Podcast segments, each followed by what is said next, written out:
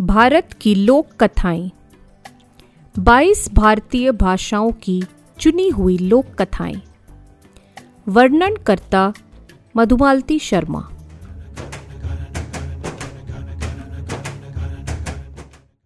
आज की कथा हिंदी साहित्य से।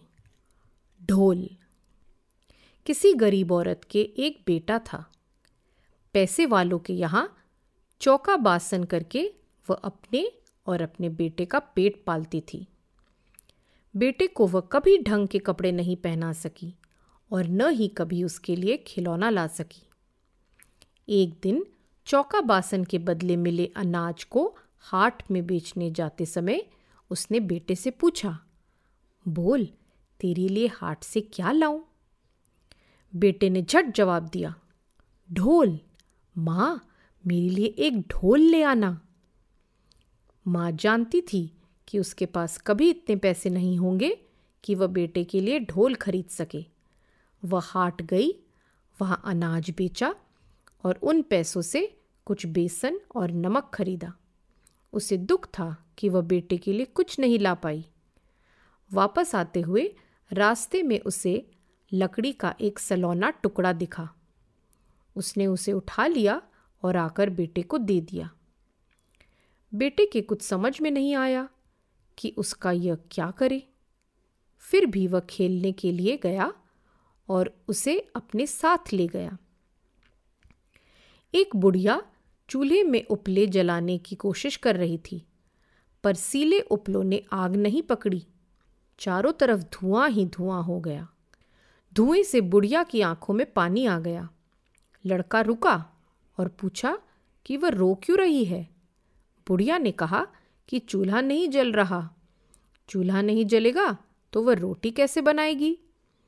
लड़के ने कहा, मेरे पास लकड़ी का टुकड़ा है।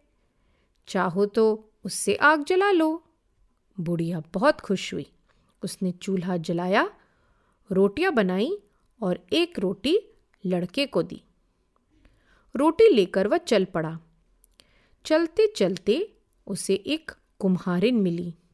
उसका बच्चा मिट्टी में लौटते हुए ज़ोर ज़ोर से रो रहा था। लड़का रुका और पूछा कि वह रो क्यों रहा है?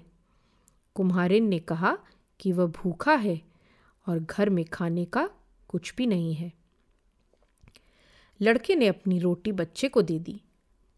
बच्चा चुप हो गया और बगर बगर खाने लगा। कुम्हारिन ने उसका बहुत गुण माना और एक घड़ा दिया। वह आगे बढ़ा चलते चलते वह नदी पर पहुँचा। वहाँ उसने धोबी और धोबिन को झगड़ते हुए देखा।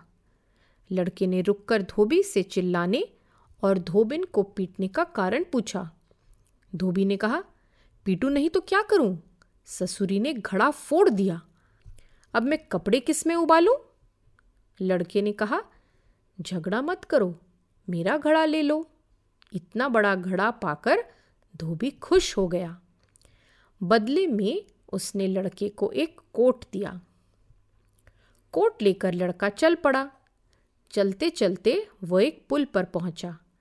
वहाँ उसने एक आदमी को ठंड से ठिठुरते हुए देखा। बेचारे के शरीर पर कुर्ता तक नहीं था। लड़के ने उससे पूछा कि उसका कुर्ता कहाँ गया? आदमी ने बताया, मैं इस घोड़े पर बैठकर शहर आ रहा था। रास्ते में डाकुओं ने सब छीन लिया, और तो और उसका कुर्ता भी उतरवा लिया। लड़के ने कहा, चिंता मत करो, लो यह कोट पहन लो।